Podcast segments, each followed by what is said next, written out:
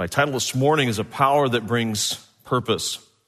Recently in our home, we determined that it was time to wash the windows inside and out.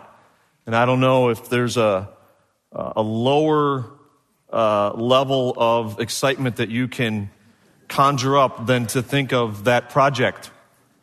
But my dear wife, she's very, what's the right word? Independent.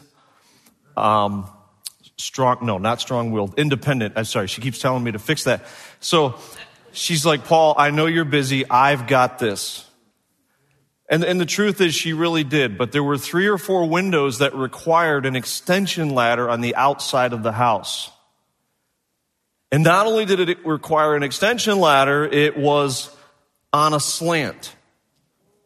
So, okay, extension ladders are long and heavy and awkward, and they've got to be operated properly or they de-escalate very fast, right? So I said, honey, I love you. You're very capable, very, very capable. But that part of the job is something I'm going to have to do. To which she responded with this. All those firefighter girls do it. Husbands, it's in these moments that it's very critical what you say next. Okay? Now, what she was doing was she was assuming that because those firefighter girls lug extension ladders around and put out fires, certainly she could get it off the garage wall, haul it around the side of the house, and do this without breaking her neck. Me, being a loving husband, knowing she's very independent and very capable, she cannot do that. But how do I say that carefully? So, if you want to know how I responded, you'll have to talk to her. I'm not going to discuss that publicly. But I tried to be gracious to say, honey, that's not going to work. Here's what I know. No one determines their purpose or their goals without first taking personal inventory of their capabilities, their gifts, their strengths, their personalities. No one. Here at Quentin Road, I would actually use the word that we plead with all of you believers to pursue a new life. New goals, new purpose. The Apostle Paul made a statement about his goal, his purpose in life that has been a major rallying call for Christians since the day he penned it. It's found in Philippians 3:14. And he makes this statement. He said, I press toward the mark for the prize of the high calling of God in Christ Jesus. And when you read those words, you go, wow, even if I don't even know what all those words mean, I know that that is a lofty goal. When someone says, I press towards the mark for the prize of the high calling of God. Now, some of you are probably thinking, well, yeah, of course he's swinging for the fences. That's the Apostle Paul. Look at all of his accomplishments. And if you ask most of us, it's like, well, what's your real purpose? Well, just to make it till Friday. How about that? Right? So Christians were left asking, why was Paul so sure of his calling and what was the mark and what was the prize? I want to give you a clue because we're going to develop this today so you really know where he's coming from, but I want to give you one clue right out of the gate. He wrote these words from prison. He wrote these words from prison. So if you were to say, well, such a successful pastor, such a successful ministry, how's it going, Paul? What are your goals in life? Well, let me write you a letter, you Philippian Christians, and I'll do it from prison. Here's what I need you to know first as we build this. Number one, what is the mark? First of all, I want you to notice he did not say that he went towards a mark. He went towards the mark. As Christians, there is the mark, and it is not the pastor mark. It is the mark. By the way, wasn't that teapot thing amazing? I mean, what a blessing of God to have that in the archives forevermore. Sorry, Pastor Mark. Not really. It was amazing.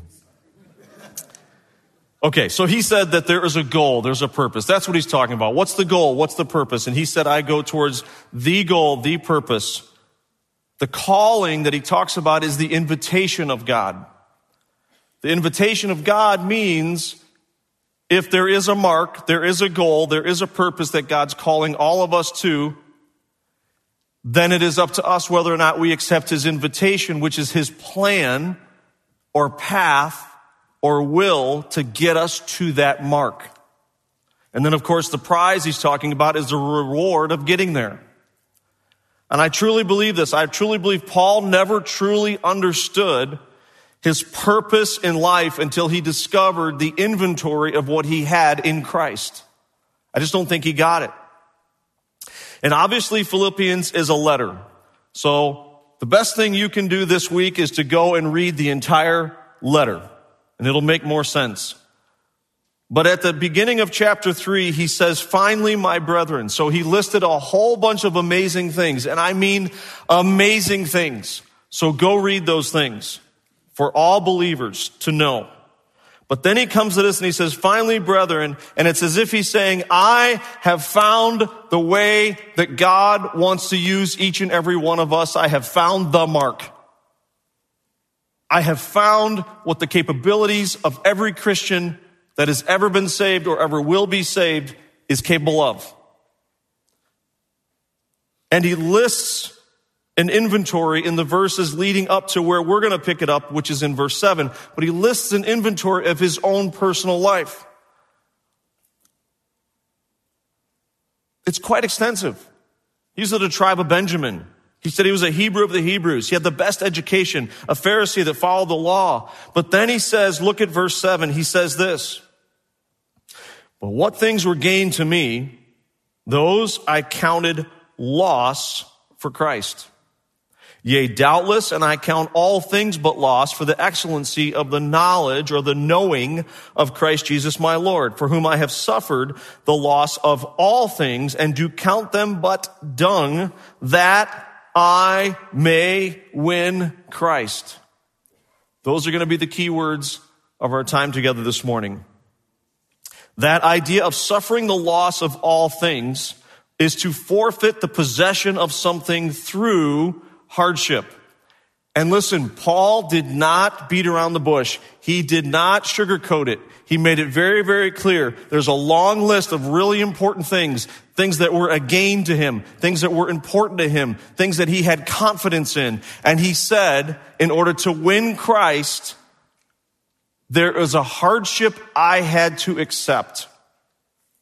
And that was, I had to forfeit the possession of confidence in all those things. Because if I maintain my confidence in all those things, I will not win Christ. You see where he's going. And it is not that he was disregarding his lineage. He was proud. He valued his Jewish lineage. And he did not lower his standards. After being a Pharisee, he didn't lower his standards. He changed it all to a being like Christ rather than a religious system. Paul realized that the crowning moment of being Jewish was in knowing the Jewish Messiah. And it was a personal walk with the Lord. Now, I want you to look back at verse 8. He said, I count all things but loss for the excellency of the knowledge or knowing of Christ. This word is critical. And I know that sometimes when we're reading in our King James Bible, there are words that are a little bit harder to understand. And lately, I don't know, just over the last several months, just for the fun of it, I've been looking at a couple of other versions just to see, like, do they explain it better? Or if someone read it for the first time in another version, would it just, like, make sense right away? Can I tell you, most of the time, key doctrinal positions in Scripture in the other more modern versions that you would see, they are not easily understood in those versions. They don't help at all. And what's at risk is a lot of times it actually misses the meaning. Now, don't sweat it if you use a different version. Don't sweat it if you walked in with a different version. It's just that when you see our verse sheets and you see why we teach out the King James Bible, this is a great example. Because this says, for the loss, but loss for the excellency of the knowing of Christ Jesus. In the NIV, it says, surpassing worth of knowing. surpassing worth of knowing. Now, that's understandable, I suppose, but it doesn't say what this is saying. Because when you go back to the original language and you look at that word knowledge is not the accumulation of something. That is not something where it's like, well, I learned this. It's this idea of the act of knowing. So then what would be the excellency of the act of knowing? And by the way, the New King James just says excellence of the knowledge. Okay? Well, what this is saying is it's saying that what Paul is saying is, I didn't just find a better way. I didn't just find a new knowledge. I didn't just gain some new bit of information. What he's saying is, I came to a conclusion. And when you use the word excellency, what it means is this is the best conclusion. There is no other conclusion to come to other than I need to set aside self to win Christ. And knowing him and the act of knowing him is how I do that. If you want to press towards the mark, God's purpose, his calling, his invitation, it will require you, hear me, it will require you to suffer a loss of your will in some form. Always. Been there, still doing that. That's how God works. Paul gave up. What was it that he lost through the hardship? And what was the hardship? You know what's hard sometimes? Learning in life, especially when God is speaking into your life, learning that some of your conclusions were wrong. That's hard. And Paul wasn't just wrong in a sinful way. Paul was wrong in a religious way. But he had it wrong. His confidence was in the wrong things. Paul gave up all the prior things his confidence had once been in to win Christ. Now, can I say, sadly, many Christians have an impressive column career-wise. It's all up and to the right. I mean, it's looking great. But in the winning Christ sector, I fear a lot of believers maybe not so much doing so well. You see, winning Christ means to gain Christ. And Paul's going to explain this to us. It all began by choosing Christ for the forgiveness of his sins. Look at verse 9. See, he found true righteousness in Christ alone. Look at this. He said, and be found in him, not having my own righteousness, which is of the law, but that which is through the faith of Christ, the righteousness which is of God by faith. He made it super clear. My righteousness, man, I was nailing it. I had the law down pat. I was so vigorous. I was so zealous about the law. I was persecuting Christians because they believed in this crazy Jesus. And now what he's saying is I have found out that it has nothing to do with my own righteousness, but it is through the faith of Christ, and it's the righteousness which is of God. And how do you access, Paul? How do you access that faith, that righteousness? He said, by faith. Man, what a wonderful joy. That changes everything. It changes everything. So no longer was Paul's previous assessment of himself or God's desires accurate. A luxury watch appraiser made a major error a couple of years ago. In 2021, an original Omega Speedmaster, I don't know what that is, but it must be an expensive watch, sold from 1957, sold for a record $3.4 million at an auction. Man, that's telling time and style, brother. Okay? Well, it was then revealed about a year later that it was a total fake. Omega, the watch manufacturer that would know this, I suppose, claims that three former employees took parts and pieces from vintage timepieces and pieced it together and fooled the appraiser. I don't know who that appraiser was. The article didn't list his name, but I'm guessing he's looking for a different job. Only an accurate assessment of my capabilities and God's desires will lead to the best goals in life. And I will tell you that not because I have figured that out and mastered that. I will just tell you that I know in real life that is how God works. You have got to see what he sees in order to set the goals that he wants you to set and come up with the purpose that he wants to take you down. What I do want to make clear is this. I am not saying to this church that when you get saved, you just choose a new set of accomplishments. Will you have a new set of accomplishments as you follow the Lord? You absolutely will. But that is not the first and foremost goal. It is God accomplishing his will with my life within his transformation of my life. That's what Paul is saying. Here comes the process. He's going to explain it. Remember in verse 9, he said, stand in his righteousness by faith. That's the key. That's the key. When you enter into this Christian life and you say, okay, how does this all work? What's this? Is this just some new religion? It absolutely is not. Is this some new set of checklists, but just someone else's checklist? It absolutely is not. This is very, very different. Look at verse 10 in Philippians chapter 3 of our text.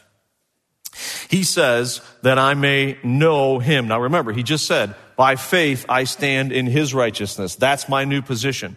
It was no longer my righteousness by keeping the law. I stand in his righteousness, that I may know him. Now that word know is gnosko, and normally when I'm preaching, I find very little need to tell you what the Greek word is.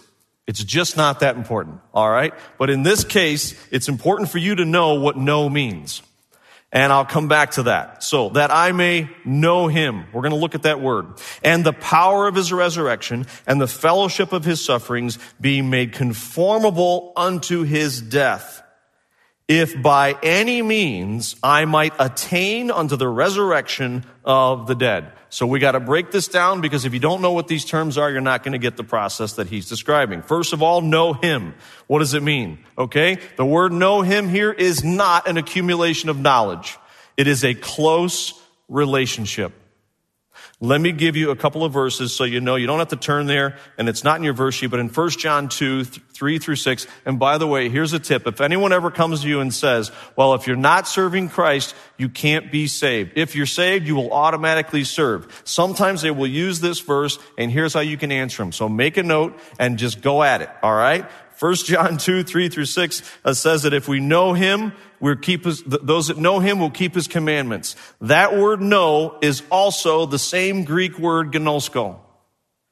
And it does not mean know him like, do you know him? Have you heard about him? Are you aware of him? It's the same Greek word that means a close relationship with him. How will I know if you have a close relationship with the Lord? This is not a verse in 1 John saying, how will I know if you're saved? The only way a person knows they're saved is because they believe on the Lord Jesus Christ and you're saved. That's the gospel. By faith, you have been saved, right? This is saying, how will I know if you have a close relationship with him? Well, those are the people that are walking in his ways.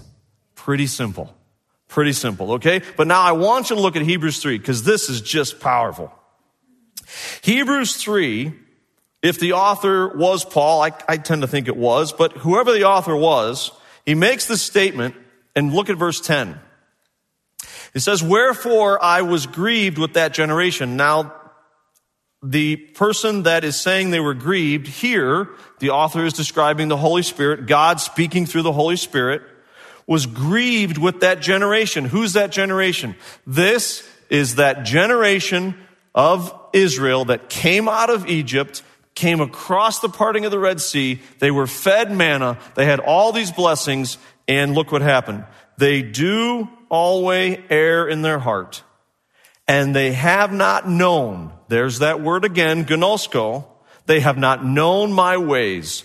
So I swear in my wrath, they shall not enter into my rest. Uh-oh, if you don't know God's ways, if you're not in a close relationship with God, you don't get heaven. That's not what it's saying. That's not what it's saying. In the Old Testament, there was a group of people that left Egypt but did not enter into the promised land. They will be in heaven. They are in heaven. Those that believe. But the thing is, there are Christians who get saved from Egypt. They get saved from their sin, but they never find the promised land in the Christian life. They never find that rest. It's the same idea.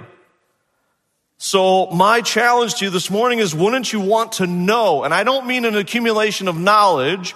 Wouldn't you want a close relationship with the one who said, Paul, I will take your sin upon me so you can have eternal life? Wouldn't you want to have a relationship with that person? Wouldn't you want to know, why did he do that for me? Why did he do that for the whole world? Why did he send his son to die for people that would even reject him? I don't know about you, but if I'm picking up right on what Paul is saying, he's saying, I want a close relationship with the God that did that for me. And what he found out is that that's where his purpose in life really was. He also said this in that verse. Secondly, he said the power of his resurrection. He said, I want to know him. But then he also said the power of his resurrection. Well, we know that Christ rose again. We celebrate that on Easter, right? But I'm saved.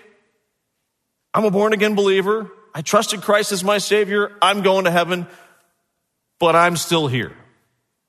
So what does the power of the resurrection have anything to do with my life right now? Well, it's a key to realizing the power and finding your purpose. Number one, spiritually speaking, the resurrection places me positionally in Christ. My eternity in heaven is secure. If you've trusted Christ as your Savior, it is nothing you could do to earn it. There's nothing you could do to keep it. It's by the grace of God in every direction.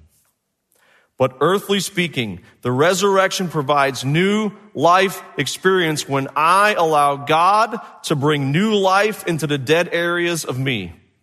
And I got a lot of those areas that he's working on. But I know this. Resurrection power is not just on Easter. It's every day for the believer. It takes me submitting to his will, his invite, his calling to his mark, his purpose, his direction. And when I do that, I try to do that every day. I fail every day as well. But boy, there's a whole lot of dead Paul that needs to be replaced with new life. And someday in heaven, it's going to be 100%. Man, I can't wait till that day. Here's the thing. Only you can do the dying to self. God doesn't force that on believers. You're a child of God. You wake up every day. You set your goals. You determine what your priorities are in life. Dying to self means there's going to be times where God pricks through the Holy Spirit and teaching of God's word. You're willing to let that go? Willing to make a change? Might not even be sin. Paul said that we have to actually be careful because there's weights that weigh us down in the Christian race, and they're not even sin, it's just stuff that weighs us down. You willing to set it aside? Paul was. Paul said it was hard. It was really hard, because those were all the things that he had confidence in. But he found out to win Christ, way better. He also then said this, the fellowship of his sufferings. Now this is the part I wish that it wasn't here. The fellowship of his sufferings. And Paul knew what this meant quite well. You see, there are hardships that we're going to face when we submit to his will, when we submit to the truth of his word. Sometimes these are external pain. Sometimes these are internal pain. Many of you know the story of my son Josh and the health challenges that he has had over the last 2.5 years. Now, see, I'm a pastor, so I know all the right thoughts to think. I know all the right verses because I've been telling them to many of you for many years. But to watch your son, who is young and healthy, go to the point where he can't leave the house and can't drive a car, can't hardly do anything, it's really, really hard. But like I said, I was holding it together. I was doing pretty good. I said, Lord, we trust you. We know you're going to give answers. If this is what it's going to be the rest of his life, so be it. We're going to trust you. Like I said, I was pretty sure I knew all the words to say. And then along came the time for the Christmas pageant. And Josh had been handling most of all the marketing within graphic design and then marketing here in our ministries. And right about the time when we needed Josh to be at his absolute best, because we were going to relaunch the Christmas pageant and hadn't done it for a couple of years because of COVID, Josh got worse. Like, really bad worse. And so I remember driving home one day from work, and we had discussed what we were going to do to promote the pageant. And by the way, I just thought it was good for me to remind the Lord that this pageant was about souls. And so I thought, well, Lord, surely this doesn't make sense. That my son Josh wouldn't be at his best when we need him at his best, when souls are at stake. My happiness at stake? Okay, Lord, I'm a pastor. I know better. That's yours. But now we're talking about souls. And thankfully, nobody else was in my car as I was having this conversation because it wasn't pleasant. And there were a lot of tears. And I said, Lord, this doesn't seem right. I still trust you, but I'm not getting this. Most of you are aware that we send out mailings and we do social media posts and we do lots of things to get ready for the pageant. Every time we have ever done a pageant, and I've been involved in pretty much all of them through all the years, it is a struggle, it is a battle, it is a daily prayer to get people to the seats in large number for all the number of shows. So, what happened? You know the story. We sold out so fast that the mailing that we had printed, the postcard that we had printed to send out, didn't even get to the people's homes before it was sold out. We still sent the mailing just to say, like, Merry Christmas, we're Quentin Road Baptist Church, hope you come sometime. But when you call, there's no tickets. And then I had another car ride home with the Lord where I said, Lord, how about that? You don't need me. You don't need Josh. But what you are doing is you're working on me and you're working on Josh. This is what Paul is talking about. There is suffering in the Christian life. Sometimes you'll find a purpose, sometimes you won't. But here's what I do know. You go through it right. And what I mean right is I don't mean you never doubt God. By the way, God knew I was doubting him before I had that conversation in the car. Okay? Let's just say it, right? But the truth is this. What I knew was God was working on me. If you want to win Christ, you got to be willing to let God work on you, and you got to be willing to go down the path that he invites you to. That's up to him. That's up to him. All of the sufferings of Christ, please hear this, all of the sufferings of Christ were the direct result of his obedience and declaration of truth as directed by the Father, including the cross. The suffering Christ did everything right, yet suffered like no other suffering that's ever been known. Why? That was the plan of the Father. The purpose, the perfect purpose, the perfect plan. And I'm so glad he was willing to do it because now I have eternal life. And by the way, Josh is doing much better. He just returned 2 days ago from Mayo Clinic after being up there 3 weeks, and he's in church here today. So Josh, welcome back.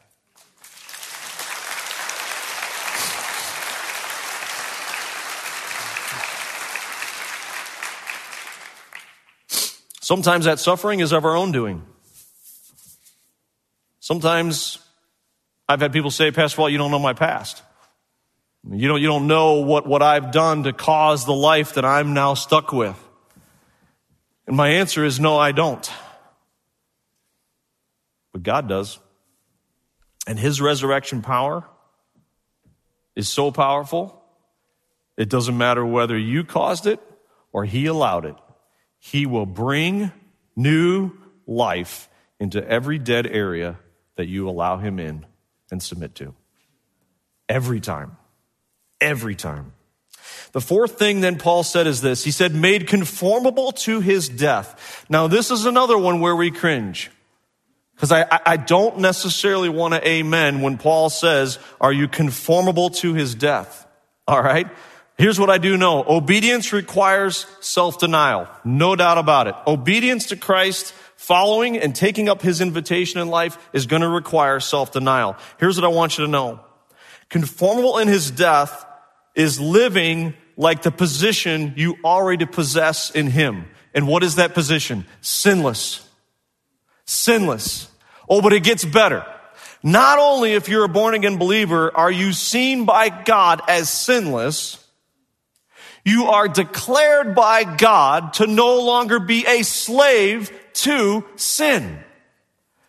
That's huge, because now I have the option of whether or not I yield to that old man or yield to the new man, whether or not I allow the Holy Spirit to work in my life and lead in my life. This is how we win Christ. This should be the goal of all believers. Look at Romans 6, 4, and 5. This is such a beautiful picture of this statement.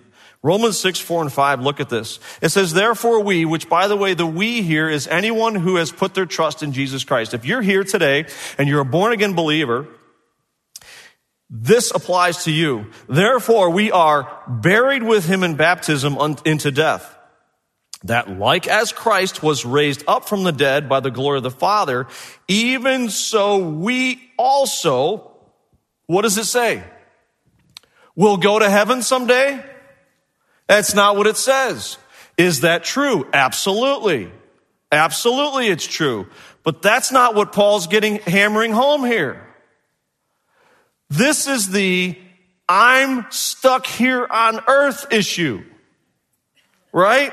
He says, if you're saved, you were buried with him by baptism unto death, but like Christ was raised again, you are also raised again to what? Newness in life. That's here. That's now. That's Monday through Friday. That's no matter who your boss is. Okay? Don't say amen if I'm your boss. Okay. How does it work? Look at verse 5. Does it get any better than this? For if we have been planted together in the likeness of his death, we shall also be in the likeness of his resurrection. We will rise again someday. We will be in heaven with him someday. But the truth is, we have this now. Fully, experientially, no. But can newness of life happen now? Absolutely it can. I can win Christ. You can gain Christ in your everyday life. Oh, I want you to see this. Look at the last thing he said back in our passage of Philippians 3. He said this, that by any means, so now he brings it all together. Here's the punchline, you guys. By any means, I might attain, which is to take hold of or grasp unto the resurrection of the dead. And there are people that falsely teach that this is Paul hoping he makes it to heaven. It is not. You say, well, what are all the verses? What's the argument for that, Paul? It's actually really, really simple. I would not call the power of resurrection I might make it. I'm sorry, that's not powerful to me. Powerful to me is you're secure in Christ. What is he saying then? How do I grasp? How do I get a hold of the resurrection of the dead? And sadly, I see a lot of Christians living like that's just a thing in the future. When it comes, it comes. And that's no way to live. That's no way to live. All right? Look at verse 12. Not as though I had already attained, not that I didn't already grasp this, either were already perfect, but I follow after, if that I may apprehend that for which also I am apprehended in Christ Jesus. People might ask you sometimes, if you go to church all the time, if you're here every time the doors are open, people might say, why are you so into church? Here's your new answer. Because I want to gain Christ. I want to know him. I want to know the one that saved me. It's going to be hard. Yep. In that hardship, I'll get to know him more. You might have to lose confidence in things you once had confidence in. Yep. It's hard. Yep. But man, if I can win Christ. So what is Paul saying? He's not saying I've arrived. He's not saying, let me tell you how I have fully conquered this concept. What he's saying is every single day of my life, I do everything I possibly can to grasp a hold of the one who saved me so that I can understand why it is he saved me. Because I'm still here. I'm still here. I know he saved me for heaven. But Paul is saying to all believers, there's way more in the Christian life than just where are you going when you die. And believe me, get that settled. If you don't have that settled, get it settled. But man, he's saying the same power that raised Jesus from the dead, the same power that saved my soul to being born again, it brings new life into every area that I surrender to Christ. I want to grab a hold of what he's done for me. This is what he's saying. This should be the goal and the purpose of God for every believer. And he invites us, that's that calling that he first talked about, to pursue this through his power and his plan. Don't do it with one but not the other. Do it according to his plan. Do it according to his power. In Ephesians 1:18, it gives us this amazing picture of this whole concept that Paul is talking about.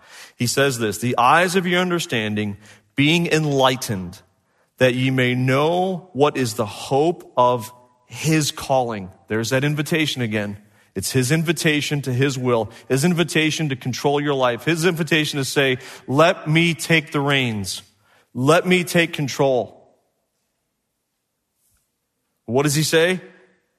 The riches and what the riches of the glory of his inheritance in the saints, and what is the exceeding greatness of his power towards us, to usward who believe, according to the working of his mighty power. And by the way, he says it here again. What is that power that he's going to lead you with? What is that power that he's going to help you with through the invitation that you accept to do it his way, to follow his path? It's the same power, verse 20, that he wrought in Christ when he raised him from the dead and sat him on his own right hand in the heavenly places. That's the same power. Paul said, that's what I want. My confidence is no longer in my education and in my standing and in my position and in my this and my that. I stand in Christ's righteousness and I live to gain him every day, to know him better every day. Sometimes that enlightenment that we realize is God's invitation or calling or plan, it might be an unspeakable trial. It might be something that is just beyond anything you could maybe ever even share with someone. And I actually know just even recently this week, we have a family that in our church here that has suffered a dear loss of a loved one and is going through a very difficult time. We laugh about the concert at the Grace Conference with Rob Watkins and the Teapot song with Pastor Mark. And it's definitely something we will never forget. But what most of you don't know, I didn't know, is that Rob Watkins, we got to go to lunch just before the conference, and I really didn't know him personally at all, and wanted to just kind of see like what was his background and where had he been ministering. He's pastored churches and just has dedicated his life to the Lord and been such a blessing. He does kids camps all over the country and shares the gospel. And did an amazing job with our summer program kids before the concert. But what I found out was that his son was serving in the army in Iraq in 2005 and was killed. And the story, I'm giving you the short version, the story is that he was going out on a patrol. His commander asked him to fill his seat in the vehicle because he had other duties that day. And it was that seat that got hit the worst. And he was killed. And I thought to myself as Rob was sharing this, I'm like, okay, Lord, forgive me again for even thinking that I had any trials. But then Rob shared with me, he said that his son had been witnessing to that whole group, especially that commander. And it took, I think he said 2 years, maybe even 3 years, that commander and his whole family got saved. Now, I'm going to tell you right now, the pain that Rob Watkins and his family feel with that loss is still there. But here's what I know. When you win Christ, there will be things in life that are literally beyond comprehension hard. But if you do it with the Lord and his power, according to his invitation, it will have purpose. And every time that happens, you get a little bit more of winning Christ. You get a little bit more of knowing what he's all about. Do you see how God has equipped you? Do you see where he wants to take you? Let's go back to that verse we started with, and we'll wrap it up. Philippians 3:14. So now you know what Paul meant when he said, I press towards the mark for the prize of the high calling of God in Christ Jesus. It's pretty simple. The high calling is the invitation to the best destination. And the word press there means to pursue, or the goal, with the goal of capturing. Don't be a waffling Christian. Don't be a waffling Christian. There's Christians that struggle between their feelings and I wonder if God wants this and God wants that. That's not pressing towards the mark. Press towards the mark. Press towards the mark. There was an Olympic athlete, Beth Ann DeSantis, and in 1991, she was attempting to qualify for the Olympics in the marathon. So the standard was she had to complete the marathon, 26.2 miles, in less than 2 hours and 45 minutes. That's how you qualify. Yeah, think about that for a second. She started out strong, but began to have trouble around mile 23. She reached the final straightaway at 2 hours and 43 minutes, but 200 yards from the finish line, she stumbled and fell. She was dazed and stayed down for about 20 seconds. The crowd began to chant, get up, get up. She staggered to her feet and began to walk, but then 5 yards short of the finish line, with 10 seconds to go, she fell again and began to crawl. The crowd cheered her on again. She crawled across the finish line on her hands and knees, and her time was 2 hours, 44 minutes, and 57 seconds. Here's my point. Pressing towards the mark is not always sprinting. You might be crawling on your hands and knees right now. It's okay. You might be limping along, barely moving. It's okay. Keep going. Keep going towards the mark and do it the way God has invited you to do it. It will require the loss of your will and some previous conclusions. It will. Can I tell you what I've learned? Here's what I've learned. Don't modify the ways of God. Don't modify the ways of God. He does not need our add-ons. He just doesn't. You'd think we'd figure that out by now, right? Here's what I also want to make clear before we close. Winning Christ does not mean never messing up or never making mistakes. That is not true. Paul sat in a prison writing this letter with the clear memory of knowing that he earlier in life had been killing and putting Christians behind bars. Winning Christ does not mean never messing up or making mistakes. There's a huge difference between failing while trusting versus failing to trust. Just keep trusting. Secondly, I want to remind you it will require some suffering, but that's where the resurrection power comes in. The prize, the reward, it's experienced here and now and for all eternity. I have been watching people here at Quentin Road winning Christ at an amazing level.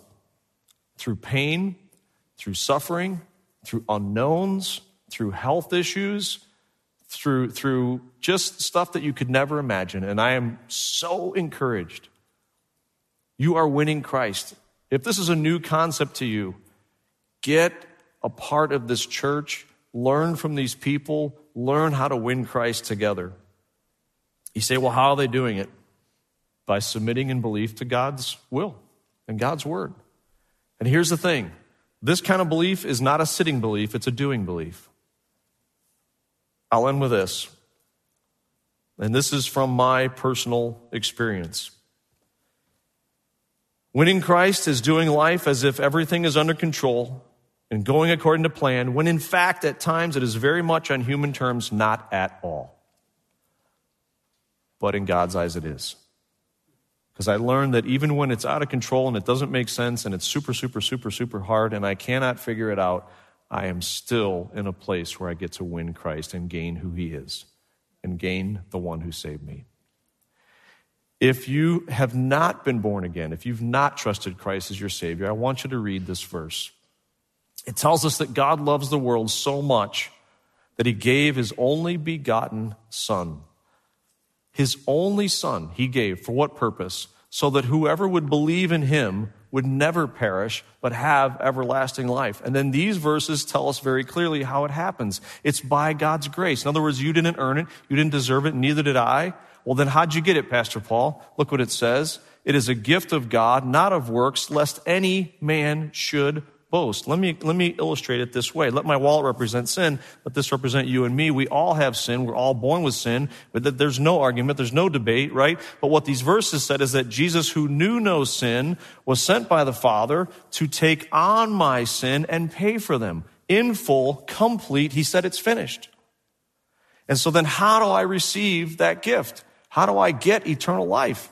I recognize that he did the payment for me. So now I can be sinless.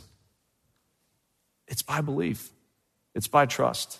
That's the starting point. That's what Paul said, I have his righteousness. I realized that even though I could keep the law as good as I could, that my own righteousness wasn't enough. I needed the one who came and died. That's what I needed.